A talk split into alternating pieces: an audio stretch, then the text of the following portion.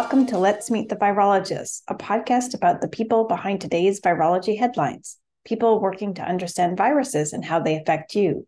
With the annual American Society for Virology meeting coming up soon, we are talking with students, postdocs, and other virologists presenting at the meeting so that you can learn who they are and what they do.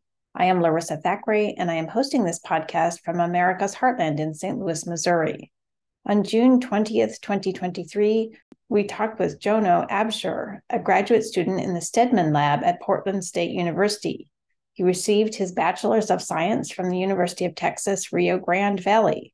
He studies extreme viruses that infect archaea that live in volcanic hot springs. So, thanks for talking with us today. Um, why don't you tell us a little bit about yourself? Yeah. So, uh, my name is Jonathan Abshire. Uh, I go by Jono and I am currently a second year PhD student over at Portland State University, working in the Center for Life and Extreme Environments. Um, really, uh, in particular, in working in the Extreme Virus Lab.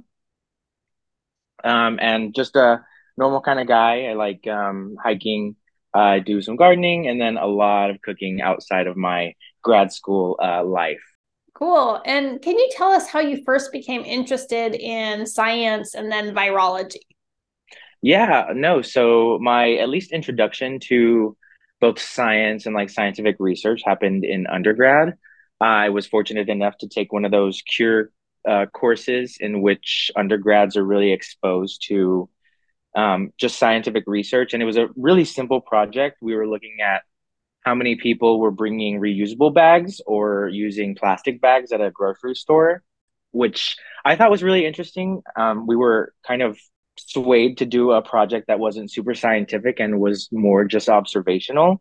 But that really um, got me interested in like the process of seeking out data and then also the importance of like having that data um, was just a really cool kind of concept to me um, so post that, I decided to join several labs at my undergraduate university, initially working in an epigenetics lab um, with Alzheimer's and comorbidities. That was a lot of literature review, um, a lot of paper uh, reading, things like that. So that was that was a really fun experience. Um, then moved on to a uh, HIV lab where we looked at you know some virology stuff um, particularly treatments for HIV and in these reservoir organs for that virus. And then I was fortunate enough to do uh, really several undergraduate summer programs. Um, one in uh, the Lewis Stokes Alliance for Minority Participation, so LSAMP, uh, and then another one in New Orleans where I got to just kind of stay there for a while and do some really interesting neuroscience research um, with the NSF. Oh, cool. Um, and then can you describe how then you got into graduate school? Sort of how did you um, choose your institution and your lab? How did that work? Yeah, so I actually was one of the one of the ones to take a gap year in between both my undergrad and grad school, and I really found it extremely helpful, um, or at least in my case, having you know a lot of undergraduate research experience. I found it very easy to um, land a position as a lab technician. Eventually, moving uh, moving my way up to lab assistant at, at one of a, a, larger research university, and that experience working for at least a year, a year and a half in that lab, just kind of going through the daily motions, you know, making solutions, um, asking you know the the more senior scientists um, what they may need for that day and and that was kind of the point where i said okay i really want to do this full time and i want to do it on my own terms my own research um, which was kind of the driver for going to grad school and applying to grad school. Um, i applied at a few uh, portland state in particular really stuck out to me just with one the science they were doing. Um, i'm a biology student so i'm in the biology program uh, prior to that my undergrad was in biomedical sciences, and a lot of the science I had been doing was translational science, so a lot of bedside um, to bench kind of things. So I wanted to do like some really, um, really hardcore science, which is uh, why I settled on the Extreme Virus Lab here at PSU. Great. And um, can you tell us what you mean by extreme viruses? What does that mean? What are some of the big questions with extreme viruses? And what are some of the, I guess, tools that you use to study them? Yeah, so uh, I know that, that in this particular climate, um, when we talk about viruses, they have a pretty bad rap thus far um, with COVID 19 happening in the last few years. Um, however, we actually look at viruses that live and thrive in these volcanic hot springs. So, worldwide, um, in Russia, uh, Iceland, Italy, you name it. There, anywhere you find these volcanic hot springs, uh, especially in the US, we can find these uh, extremophiles. Um, the organism that I work, in, work with in particular is called Saccharobacillus sulfactaricus and really enjoys these conditions around 80 degrees Celsius, so um, around 176 degrees Fahrenheit, so boiling. And then uh, really low pHs from around four to as low as one. So think about boiling lemon juice. You know, doesn't uh, sound too tasty, but people really don't assume that one organisms live there and two that organisms that are infected by these crazy extreme viruses live there. So uh, along with the extremophile there is this really interesting um, spindle shaped virus that i work with. So ssv1 otherwise known as Pseudophilobus spindle shaped virus 1 and it's got a really unique um, shape. It's actually a lemon shape. Um, these archaeoviruses have really interesting shapes and we may think that they're you know precursors that you know drove evolution of these extremophiles um, considering what we know now about the three kingdoms of, of life right? So archaea eukarya and then um, bacteria archaea being some of the older ones. Um, and yeah really looking at the the mechanisms in which these viruses are thriving alongside their hosts in these extreme environments um, are, are some of the questions we're asking.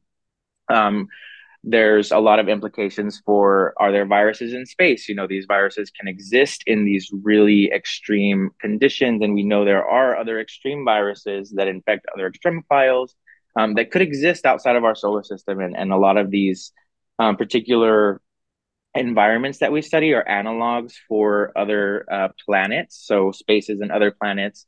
Um, so that's one set and my work in particular that i'll be presenting on at asv um, is in regards to toxin antitoxin systems. So we've recently found um, that when we look at infection of these particular cells, um, there's not a lot of killing going on.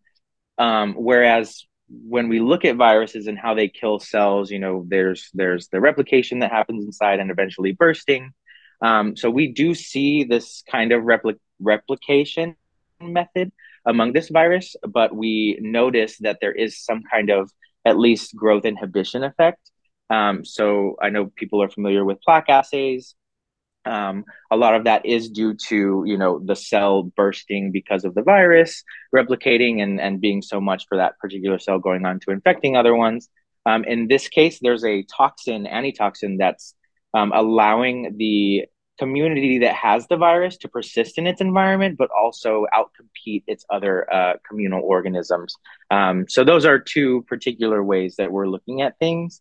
And then um, really just using basic molecular biology techniques. So doing a lot of um, a lot of DNA preps, a lot of mutagenesis. We actually just finished um, with our 2023 cohort of a cure lab. So we we have a cure lab um, called Mutant Viruses from Hell, in which uh, the undergrads will sign up and we kind of allow them to uh, have free reign with things. We give them mutants uh, of our particular virus, and they kind of go along the lines to characterize those mutants. Um, and some of them actually do end up being used in in work in the lab, um, and which those students have the opportunity to publish or or at least be an author on a paper. Well, that's very cool. And so, do most of these viruses that you study, they you know the host and you're able to kind of grow the virus and plaque the virus, you know, this kind of a thing? Yeah, yeah, which is um as you could imagine, quite difficult. So, we have a lot of very hot incubators. Um, we actually don't use uh, water, at least in our shaking incubators, right? You think really high, 80 degrees Celsius, 176 water is going to boil and just evaporate. We use a really thick uh, polyethylene glycol substance, which holds heat really well. Um, and then, of course, we grow plates. Um, they're they're very very easy organisms to work with. At least the extremophile.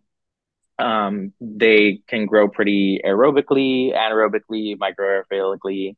Um, they're just uh, all around pretty crazy organism to work with.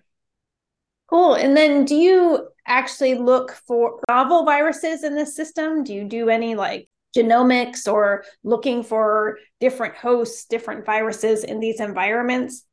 Yeah, absolutely. So we we actually do uh, we actually have done quite a few metagenomic studies in a particular area that we go and sample in California. And one thing that uh, I'm not working on in the lab, but it's uh, under our extreme virus umbrella, there is a chimeric virus that we've found, at least in the sequence, that seems to have remnants of both, um, or at least evidence of a genome that uses both RNA and DNA. Um, so this kind of recombinatory event that happened um, for this single-stranded um, virus, and it's it's wild. We call it crucivirus in the lab. What's next for you? Um, you know, if you're thinking about your future, where do you want to go to next? Where do you see yourself in five, ten years? Yeah, yeah. So at least for the next um, five years, I'd like to finish out my PhD. Um, I anticipate a lot of teaching on the way uh, uh, at least along the way. I've had several great experiences, um, at least working with younger students, undergraduates, and uh, just seeing them present kind of work that I've helped them move along through and, and just progress as, as their research mentor. Um, I think that's one thing that I'd really like to incorporate within the next five years. And my goal is to just ultimately be a teacher um, to young students. But I would like to do that in perhaps a national lab setting where there's you know um, ample funding for these kinds of things um, really exploratory studies i like to uh, work with maybe nasa um, and and talk about looking for viruses in space i think that's the logical next step for all of us um, and then yeah 10 years maybe maybe be in charge kind of leading some of these things um, really uh, with with the goal in mind of being a, a teacher ultimately and just sharing the knowledge and expertise and and resources that I can for younger students. Cool. And um, thinking about your ultimate question, viruses in space, mm-hmm. how do you find viruses in space? I mean, I guess to me, it seems like the biggest issue is always contamination. Yeah, no, absolutely. So um, that's definitely one of the one of the bigger things. Um, astrovirology, which is that little portion under astrobiology uh, that kind of talks about these things. Um, from what I've seen, there's not a lot of virologists involved um, in in kind of the search for life on other planets. Right? We think viruses. We don't. Our our first jump isn't oh viruses are alive. Um, you know that's that's the the debate. The thing we'll debate until the end of time. Um, but I think you know just just the sheer abundance of viruses on Earth, um, ten to the non-million in what like an ml or a liter of ocean water. Um, there are some techniques that are currently being or in development at least. So i know that they're working on putting a fluorescence microscope on one of the upcoming missions. Um, and it's about the size of a banana. So you know for those familiar with the fluorescence microscope it's usually pretty huge um, but to be able to like stain dna and some of these po- proteins that exist on the outside those are kind of critical um, at least I would think, uh, in the search for viruses, since all we're looking for is really a um, membrane with or or a, a, a, small structure with some kind of order and has some DNA or RNA or whatever um, kind of genetic material might look like on another planet, right? Um, so that's another thing that we kind of have to think about: are viruses made uh, the same everywhere? Are we just assuming that A, T, G, C are the base pairs for all life? um, yeah, a lot of questions um, that need a lot of answers.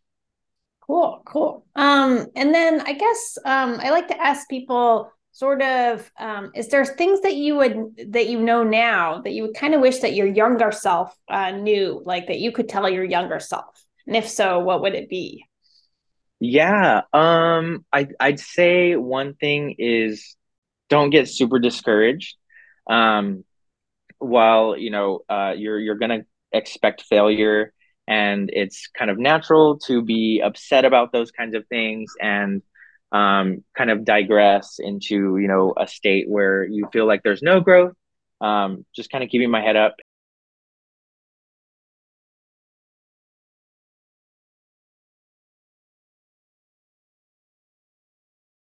Great. Well, thanks so much for talking with us today. And we look forward to hearing about your research at ASV. Yeah, yeah. Thank you for having me. This has been Let's Meet the Virologist, a podcast about people who study viruses. This is your host, Larissa Thackeray, and thanks for listening. You can find us on Google, Apple, Amazon Music, and other podcast providers, or at lmtv.podbean.com.